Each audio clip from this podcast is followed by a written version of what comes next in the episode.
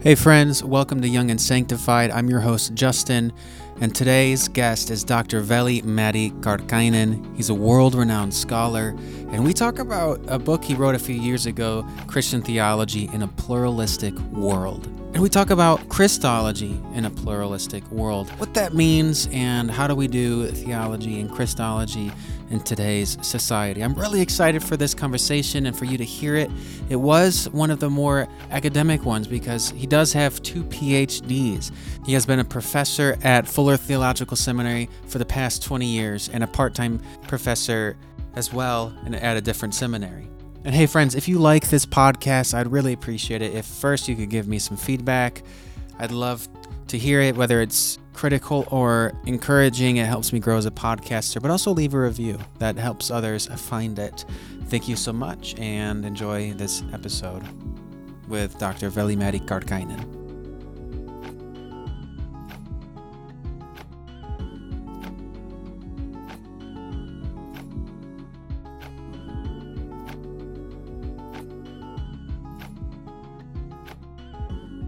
Dr. Veli-Matti Kärkkäinen, thank you so much for joining the show today. Thank you, Justin. It's a great uh, joy and privilege. Yeah, just so you know and listeners know, and I, I shared with you uh, this in an email, your class that I took with you at Fuller has been the main influence for my current series on Christology, just you know, inviting different voices to speak on Christology. So I just want to formally thank you for that class and, and for really opening the this door and this conversation for not not just me but many students. So thank you so much. Oh, thank you. I'm uh, humbled uh, to to he- hear it. Yeah. Absolutely. So before we dive into the nitty gritty of your work and the, specifically Christology, I'd love for, to our listeners to hear just a little bit about you. I'm sure many of the listeners know who you are, especially those familiar with theology, but some may not. So could you just share who are you, why systematic theology, and what are you doing right now? Right. Um, thank you for this opportunity. Um, I am originally um, a native of uh, Finland. I still am. So I was born and raised uh, in Finland, in Northern Europe. And um, I have been teaching at Fuller now for the past 23 years. So it's uh, quite a long tenure. And I also have a, a part time teaching position at the University of Helsinki, Finland, uh, which is my alma mater, where I did uh, my academic studies. How did I end up becoming a professor of systematic theology? That's a good question. First of all, it was not something that I originally planned.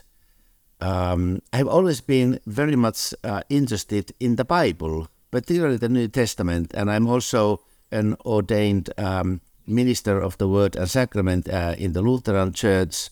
So, as a preacher, um, you study the Bible not only for your own spiritual nourishment, but also uh, for the sake of uh, preaching and uh, teaching. So my default expectation uh, at the time when I was still a quite young person, I did uh, my uh, first master's degree in theology. I already had finished previous master's degree in education and philosophy, mm. and I was aspiring to begin my doctoral studies uh, in that hmm. field. I was still under 30 years old, and so having a very strong uh, calling for a Christian vocation as a full time uh, minister, um, I decided uh, to switch to theology. And I said, um, New Testament was like my perhaps the default um, expectation. At the same time, I was very deeply interested in why it is that the church believes what the church hmm. believes, like the doctrines. And so, uh, when I went to talk to my prospective doctoral mentor at the University of Helsinki, late uh, Professor Tuomo Mannermaa, and I was at the time still um, a teaching, a missionary theologian in Thailand, where we also lived uh, as a family for many years, and I taught full time. He suggested, um, Professor Mannermaa, that um, I would consider Christian doctrine with the focus on uh, ecumenism. That's uh, ecumeni- uh, ecumenical studies um, compare various uh, Christian churches with regard to their doctrine, spirituality, and such. And I was instantly turned mm. on by that um, suggestion, and that led me to to do my my both my uh, PhD and also a second dissertation, which is called Habilitationsschrift uh, in Old Continental um, System, mm. uh, which is a systematic theology, but with a focus on um, ecumenical diversity. Mm. Mm. And then when in 2000 um, or 1999 there was an opening in at Fuller, Miroslav Volf, the famous uh, systematic theologian, um, transitioned from Fuller to Yale. There was an opening, and I was elected or selected. And since 2000, I've been happily teaching at Fuller. Mm. So that's a kind of long story short or short story yeah, long. Yeah. No, thank you for sharing. I didn't know um, some of that story. I, I remember when I signed up for your class, I saw that, yeah, you had two PhDs, and I was just like, okay, I have to take this class.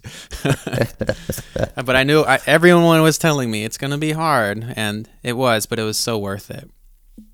So you wrote this phenomenal. Wait, listeners, I just want to let them know you you have written so many wonderful books that uh, have have impacted the church, impacted you know academic world, and go go look them up. Uh, it's a wonderful, and I'll have some of your work linked in the description so that you can check it out. But today, uh, we will be discussing some of the work from your book, uh, Christian Theology in the Pluralistic World: A Global Introduction.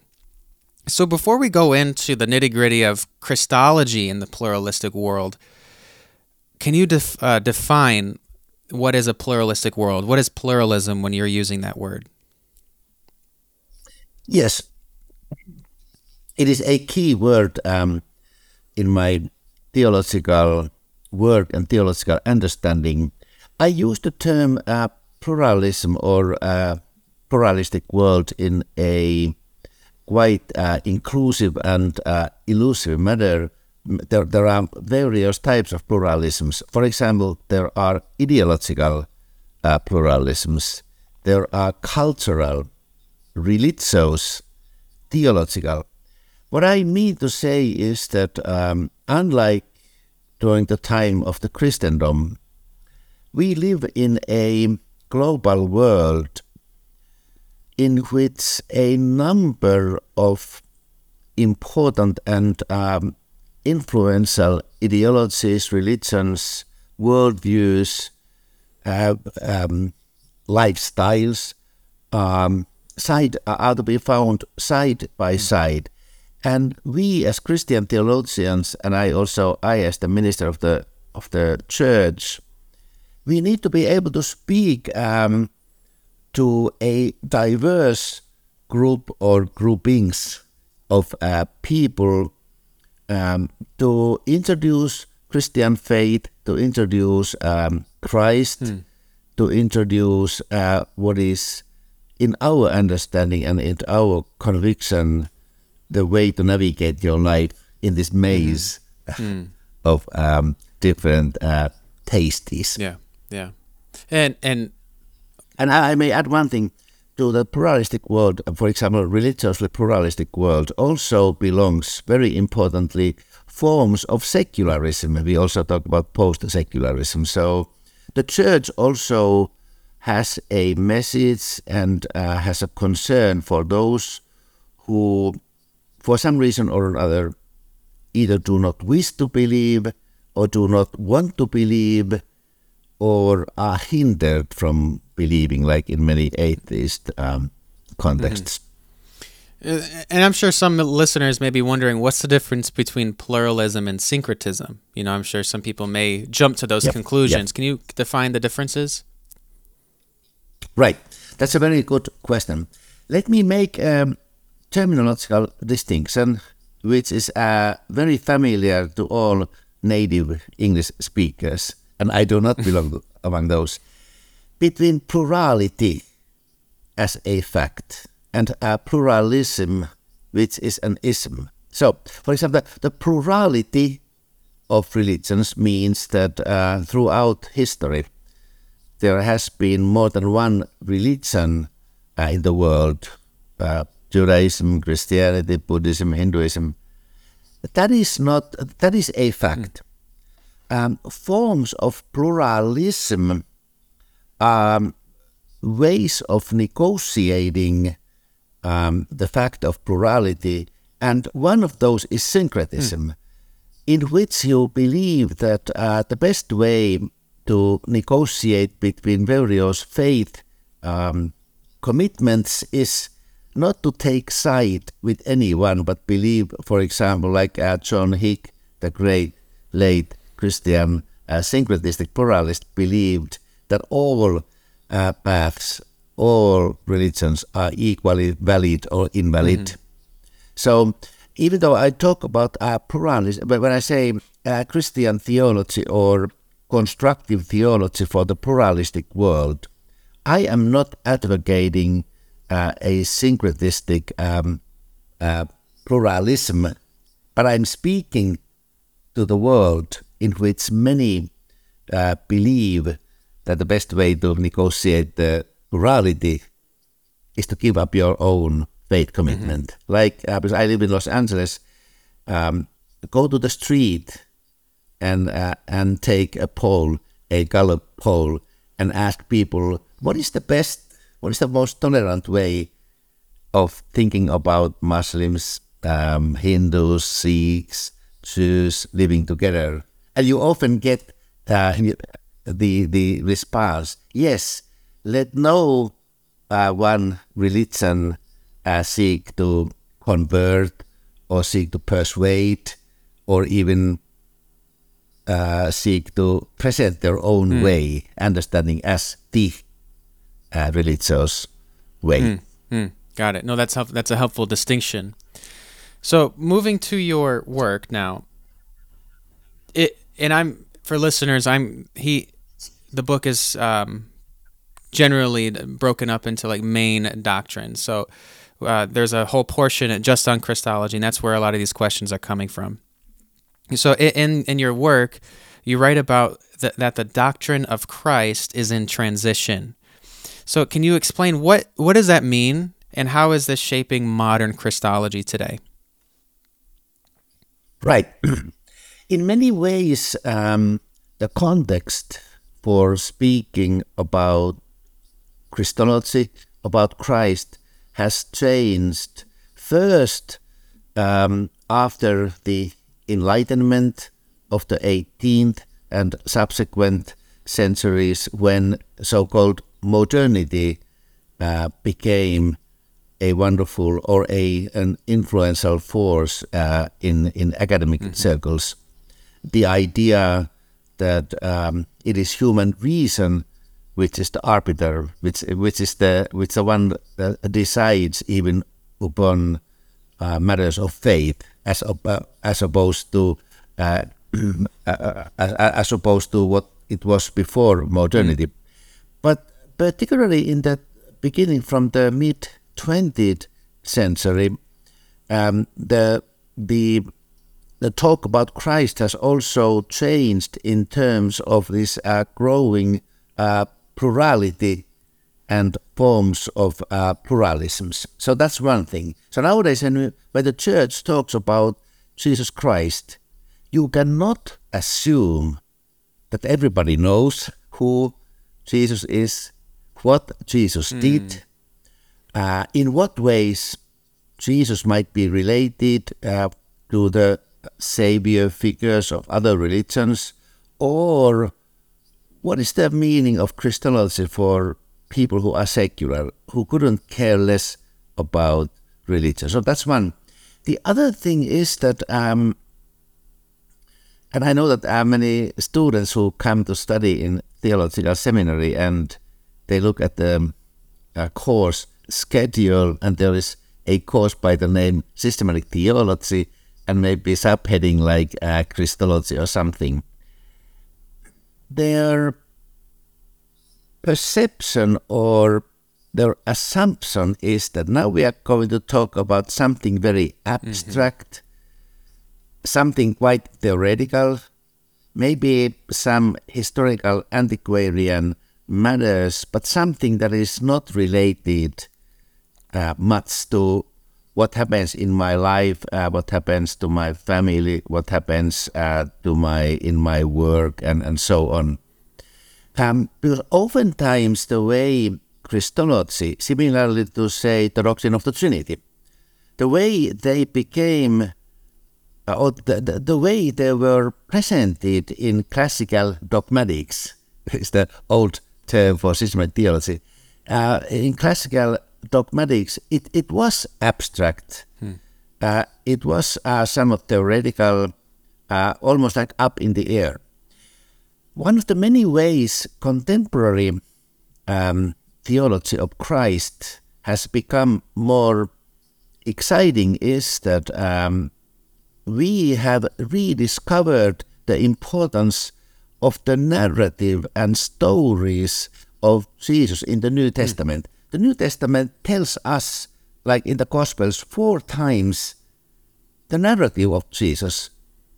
And even Paul, who is more theological in some of his writings, um, he is not delving into abstract um, um, speculations, but talking about very specific things such as salvation, incarnation, Jesus ever committed hmm. sin, if he has existed before our world has existed, and, and so forth.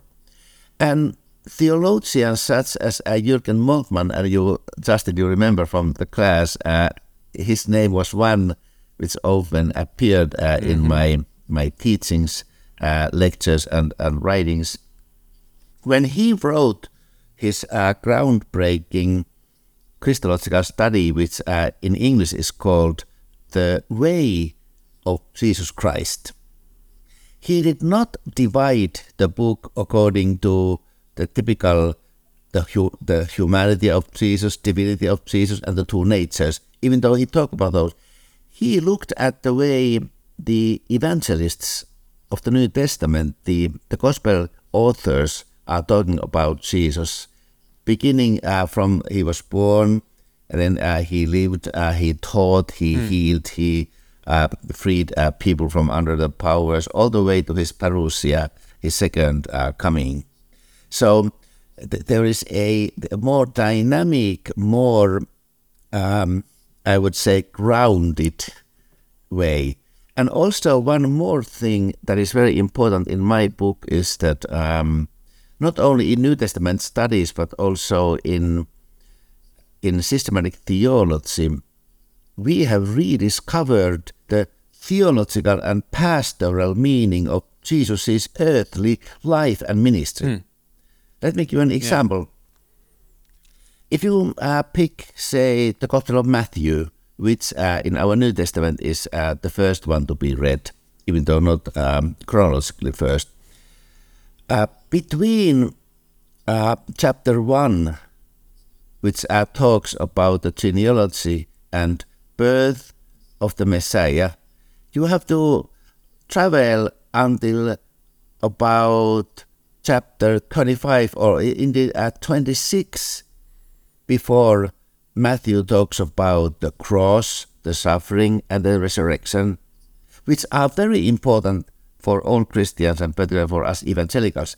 But that the bulk, more than 20 chapters, is devoted to uh, topics such as Jesus' teaching, the way he reached uh, to the people, hmm. um, like marginal people, to women, to the children, how what he taught, how he healed. So, and that is something that has been marginal in many of those abstract hmm. dogmatic uh, presentations um, of Christology. So, if you go to my book, the said book, um, there is a very long section introducing Christology through the lens of Jesus' earthly mm-hmm. ministry. Mm-hmm as opposed to some philosophical categories. And thereafter, there's a section in which I talk about various global and contextual perceptions of Jesus, like how do women talk about Jesus? How do, for example, um, womanist theologians who are African American black women, what is the what are some of the images of Jesus in, say, Asian uh, Christology? Or what is it about Jesus that, that uh, turns on those liberationists in Latin America? Mm. Because this is to also to follow the the method of the New Testament in which various kinds of responses by a group of diverse people uh, is um, chronicled for us. Mm. So, can you explain? So, I have two like clarifying questions. I forgot to ask, what is systematic theology? And I love how you, you know, in, in the class you introduced it really well. That was really helpful for the understanding. So, could you share briefly on what, or yeah, what is systematic theology? Sure, absolutely. It's first of all, it's um, useful and helpful to be reminded what it is not. Systematic theology is not an attempt to build a system like you know a number of silos of Christian doctrines which are tightly packaged mm. And perhaps uh, put in the hmm. freezer to to keep them um, um, alive. Rather, systematic theology is an attempt to um, outline a Christian vision and Christian understanding of our main uh, beliefs, like when it comes to Christ, Christology. Systematic theologians look at the Bible, they look at church history, they look at philosophy, they look at the contemporary world, and in a very elusive and tentative way, we seek to sketch an outline of some of the key convictions. And if you remember, uh, Justin, I often used um, heuristically the metaphor of web yeah. or mm-hmm. network. Mm-hmm. Like uh, in a web, if you touch on one part of the web, reparations can be found nearby and even to the end uh, of mm-hmm. the web. So it's a living, dynamic um, vision, not a frozen, rigid, abstract system. Yeah, yeah. I think that was a helpful clarification. I do think that's that's the assumption that I came into the class with is that oh I, we're just going to be learning hard facts and have to memorize. So uh, I think a lot of people think that.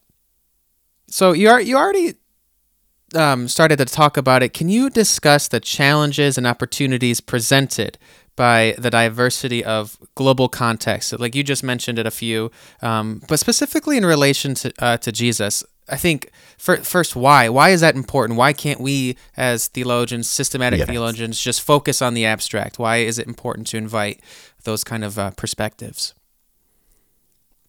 Right.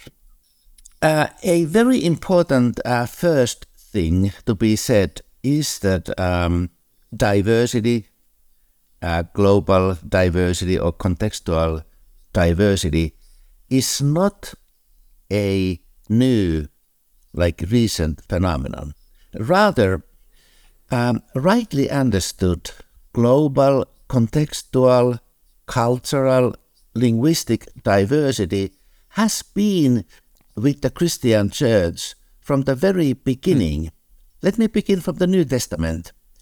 You do not find in the New Testament one picture of the Christian church, rather, you find various kinds of centers, like in Antioch, in Jerusalem, in Galatia, mm. uh, in Smyrna, and so forth. And you already see in the New Testament um, fairly distinct, not separate, but fairly distinct uh, schools, such as Johannine School, Pauline School, or if you go to the the Gospels, uh, Matthean uh, community um, talked about Jesus very differently from, say, Lucan school and so forth. And as soon as uh, we come to the post biblical time uh, at the turn of the first and uh, second, uh, or the, the, turn of the second Christian century, we'll see that various types of Christian churches, when they moved into different types of cultural, religious, socio-political, and linguistic hmm. environments, they began to shape the idea of who Jesus is differently. To give you one very well-known example for all of uh, us who have done some um, formal study of Christology. Even if we talk uh, about, because uh, there were two major linguistic uh, areas by the third, latest by the third, even uh, hmm. the late uh, second century, namely Latin speaking, which is um, the avenue later to what we nowadays call uh, Catholicism and Protestantism, like the, the Western Christianity, and then Greek speaking, which later on developed into what we nowadays call um, Eastern Orthodox or Oriental Orthodox churches.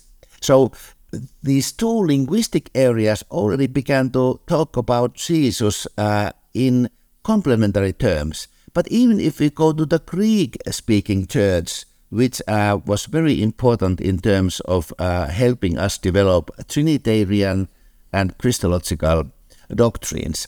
Even in the Greek speaking church, by the time of the, say, uh, latest uh, in the beginning of the fourth, even the third century, the so called Alexandrian school and Antiochian mm. school, uh, based in two different um, Eastern Christianity centers. For example, in the Alexandrian school, uh, in Egypt, they talked a lot about Jesus' divine nature to the point that at times they were not emphasizing much uh, human nature, even though, of course, they mm. believed in it. And they talk about salvation in terms of divinization, deification, that we participate in the divine nature mm. of the triune God. Whereas in Antioch, that is, that is Antioch of Syria, because there's more than one Antioch in the ancient world, they rather spoke um, very quite a bit about the human nature of Jesus. And both of those are so called orthodox interpretations, as opposed to many heretical. Mm. And so, if you go from there um, and jump to the 20th century, it's a fairly big uh, jump. We come to the 20th century when, uh, as we know, what happens is that majority of Christianity by the mid 20th century is not anymore uh, white Euro American, but hmm. rather African, Asian, Latin American. There are more women among Christians than men. There are more younger people than elderly people. There are more mm. poor than well to do. So, for example, I myself am an aging, uh, gray haired European middle class, maybe upper middle class uh, Protestant. I belong to the big, big hmm. minority hmm. In, in global Christianity.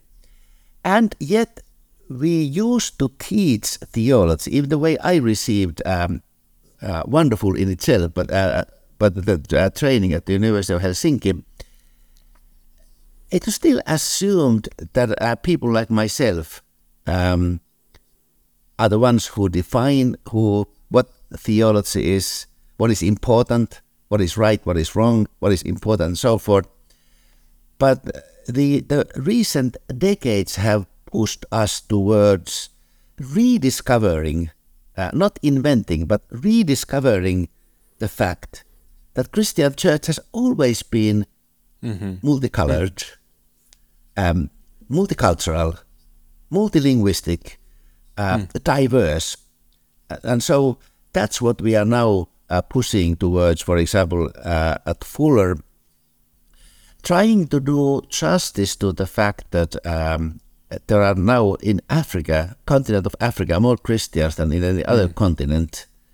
Um, and um, uh, when, when we think uh, of the, the future of Christianity, the what used to be in the about say even 100 years ago, which used to be the dominant form, like white Euro American Protestantism, has already become a minority, and um, so it uh, we are not yet even nearly at the point in which we do justice to the diversity of the global church. But I'm telling you, we are doing much better than we did uh, about 30 years ago hmm. when I studied hmm. in hmm. Helsinki. Interesting. What got us to that point then where Westerns are hesitant to or Western Christians are hesitant to in, you know engage with the global voices. Why are we hesitant? I think there are many reasons. One is uh, hmm. ignorance. Ignorance in the sense that um, until say mid 20th century, before um, we began to live in a global village uh, in terms of communication, in terms of traveling, exchange between um, various continents, and certainly before uh, the emergence um, of the virtual world. It was quite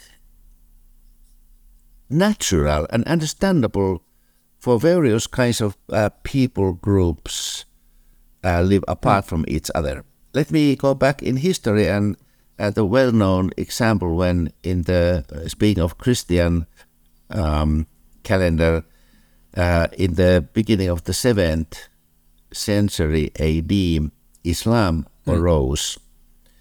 Um, it was, they used to be called uh, Arabian Peninsula, still is, but uh, it, it, it was a local local religion. At least until uh, that, that is the seventh century. Um, fast forward to the 16th or 17th mm. century, uh, it is estimated that by far most Christians, even if they had heard the name Muslim, they didn't really know anything much. Even Martin Luther, the great reformer, when he talked about the Muslims, he usually named them as hmm. Turks, people coming from hmm. Turkey, Turkey, because that was the only place he knew that there are some followers hmm. of Islam. So think about that. No wonder, um, like in my confessional books, if there are occasional notes about uh, religious or cultural diversity, uh, first of all, there are not. But if there are, they are very ignorant, they tend to be pejorative. Um, and even you go to the time of uh, beginning of the modern mm. missionary movement at the end of 17th, early uh, uh, 18th, uh, later 19th century, the way we Westerners talk about, for example, people in mm. Africa, think about the names, I don't want to even mention. Uh, they were good natured Christians, passionate for sharing Christ's love, but the way they spoke of the people mm. in the hmm. mission fields, uh, we wouldn't tolerate it anymore. And so, therefore, we also have to be very understanding and kind. Had we lived in the same kind of world with no internet, no communication, never seen a person of different color, let alone yeah. different religion, and only heard some rumors how bad, how evil, how undeveloped they are, how strange they yeah. are. We yeah. are humans. Yeah, interesting.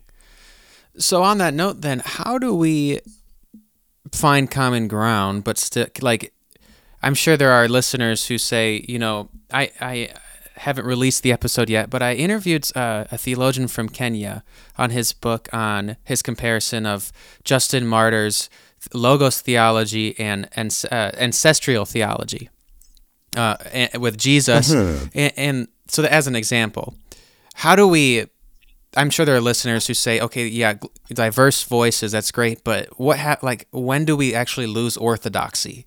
I guess is the question. How do how do we balance Yeah. that? Yeah. Yes. That's again very important question, particularly for us who are sorts of uh, evangelicals. Again, a brief uh, detour into history uh, might be enlightening. What orthodoxy is, for example, about Christology, is basically what is left when we have cancelled out all heresies.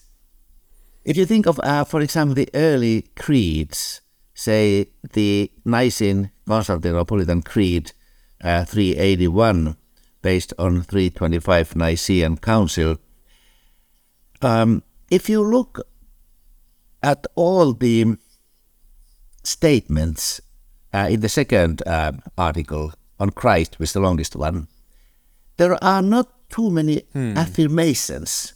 There are. Uh, he was conceived uh, by the Holy Spirit, born of Virgin Mary. But there are a lot of things said about what we do not believe, let alone if you go to Chalcedon 451, which basically is saying that, um, I mean, implying that if you want to be a right believer, orthodox in your Christology, this is what you are not to believe, what you ought not to believe. It tells us that from the very beginning, Christian Church has had to negotiate what is considered and deemed to be the right belief. And we believe uh, on the base of biblical teaching that the Holy Spirit, um, the, the second uh, counselor, the Paraclete, um, will guide and help us to get uh, even into deeper um, sense of truth in Christ. But even in the think about that, even in the New Testament, say Acts 15, the so-called uh, Council of Jerusalem, there was a lot of heated debate among apostles, among those folks uh, who were closer to, say, Saint Paul, and those who were with um, closer to Saint James and others.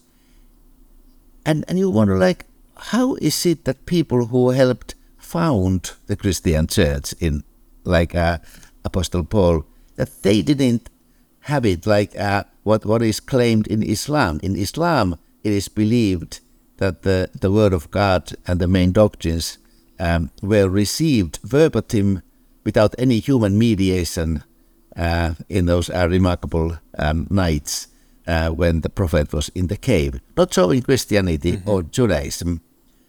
Our the doctrine uh, the the way we received revelation is through uh, uh, it is a process uh, in time, intertwined with historical happenings, uh, human failures, misunderstandings, fights, debates, and yet um, guided by the sovereign uh, Holy Spirit and the triune God. So, uh, again, now going back uh, to your question, Justin, how do we avoid um, heresies and uh, syncretism? There is no one watertight answer. One is that, um, similarly to our forebears, we need to be mindful to not to give up basic uh, convictions which we believe are based uh, in the scripture, which is the highest authority, and also the development of the doctrine, like the creeds.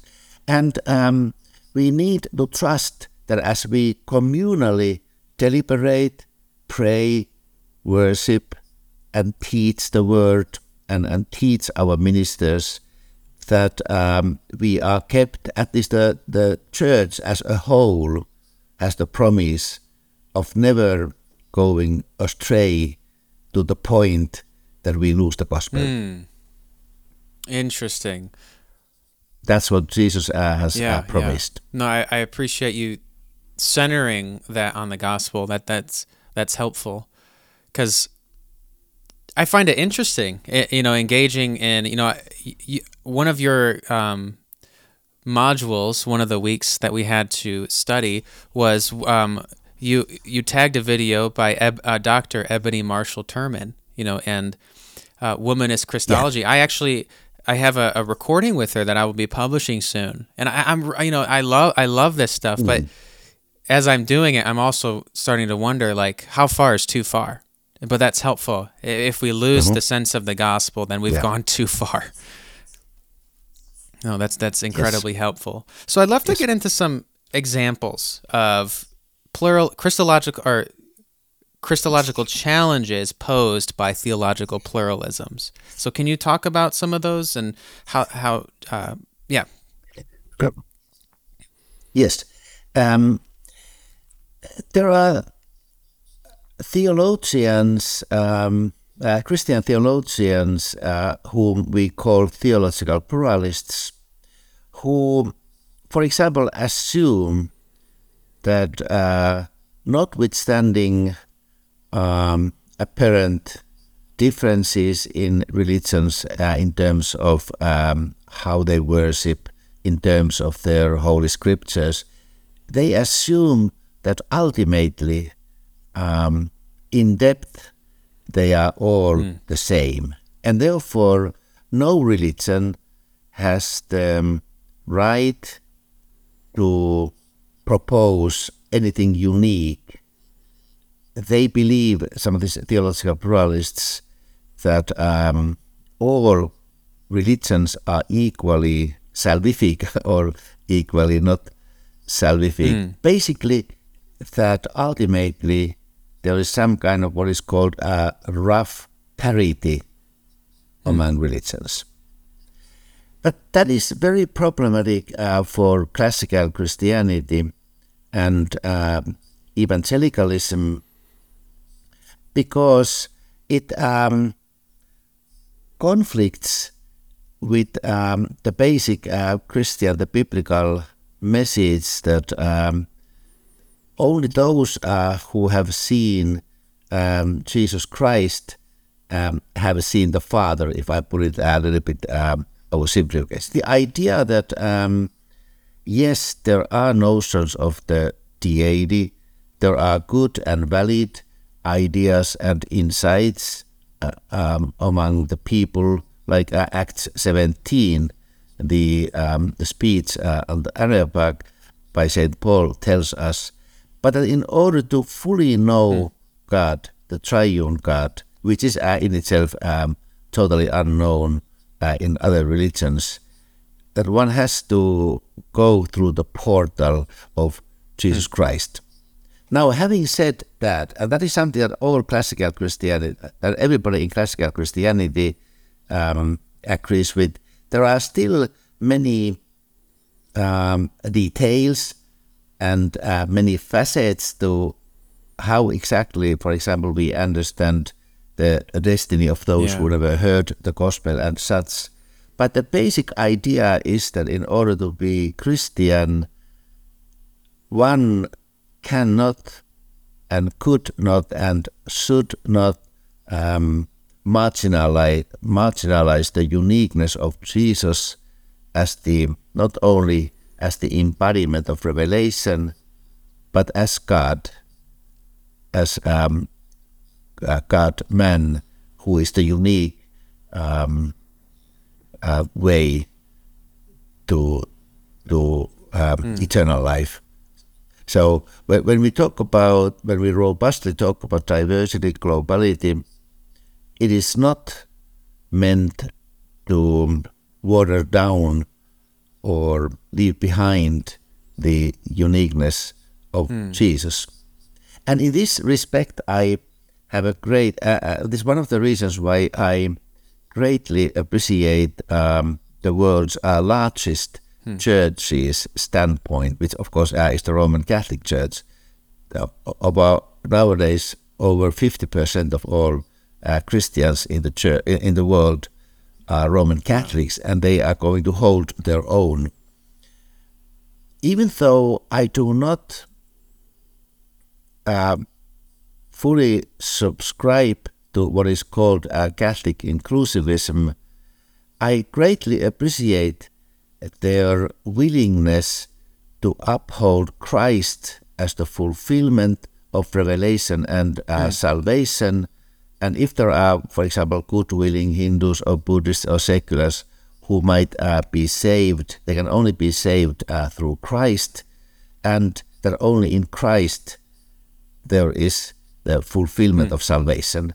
That is something that I more and more rarely hear uh, in my own um, mainstream uh, yeah. Protestant communities.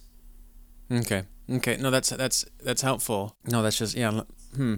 Can you talk? You said um, the Catholic inclusivity. What was that concept?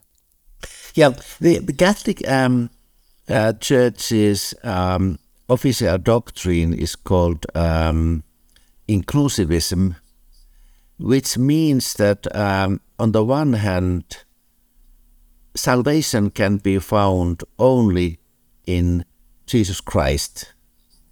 This is similar to uh, what is called exclusivism, namely that only those, that only Christ, there are no other saviors. But mm. the on the other hand, the Catholic Church uh, after Vatican II, 19, uh, mid 1960s, is saying that it's possible that there are people in other faith traditions who, uh, for uh, reasons or, who might be saved if even if they never heard of the gospel for reasons are not of their own. So, for mm. example, if there's a, a, practicing Buddhist who never heard of Christ, never was given a chance to to respond to Christ, but who otherwise uh, is uh, searching for the truth and and living uh, such moral life with, which is um, given to him or her in the structure of the religion, that person might be saved not because of Buddhism but because of Christ. Hmm. So it's a very ingenious, very ingenious um, way and it's also called fulfillment theory of religion because it says that only in Christ there is full salvation, period. And therefore, um, Catholics still continue, similar to evangelicals, they still continue doing um, traditional mission work. Because even if there might be people like Muslims, uh, some Muslims who can be saved, Catholics believe that uh, the church is mandated to uh, preach the gospel and seek to um, to make them disciples. Hmm. Hmm. And that doctrine, inclusivity, was that or inclusivism, was that influenced by Karl Rahner? Is that who that's yes, from? Karl Rahner.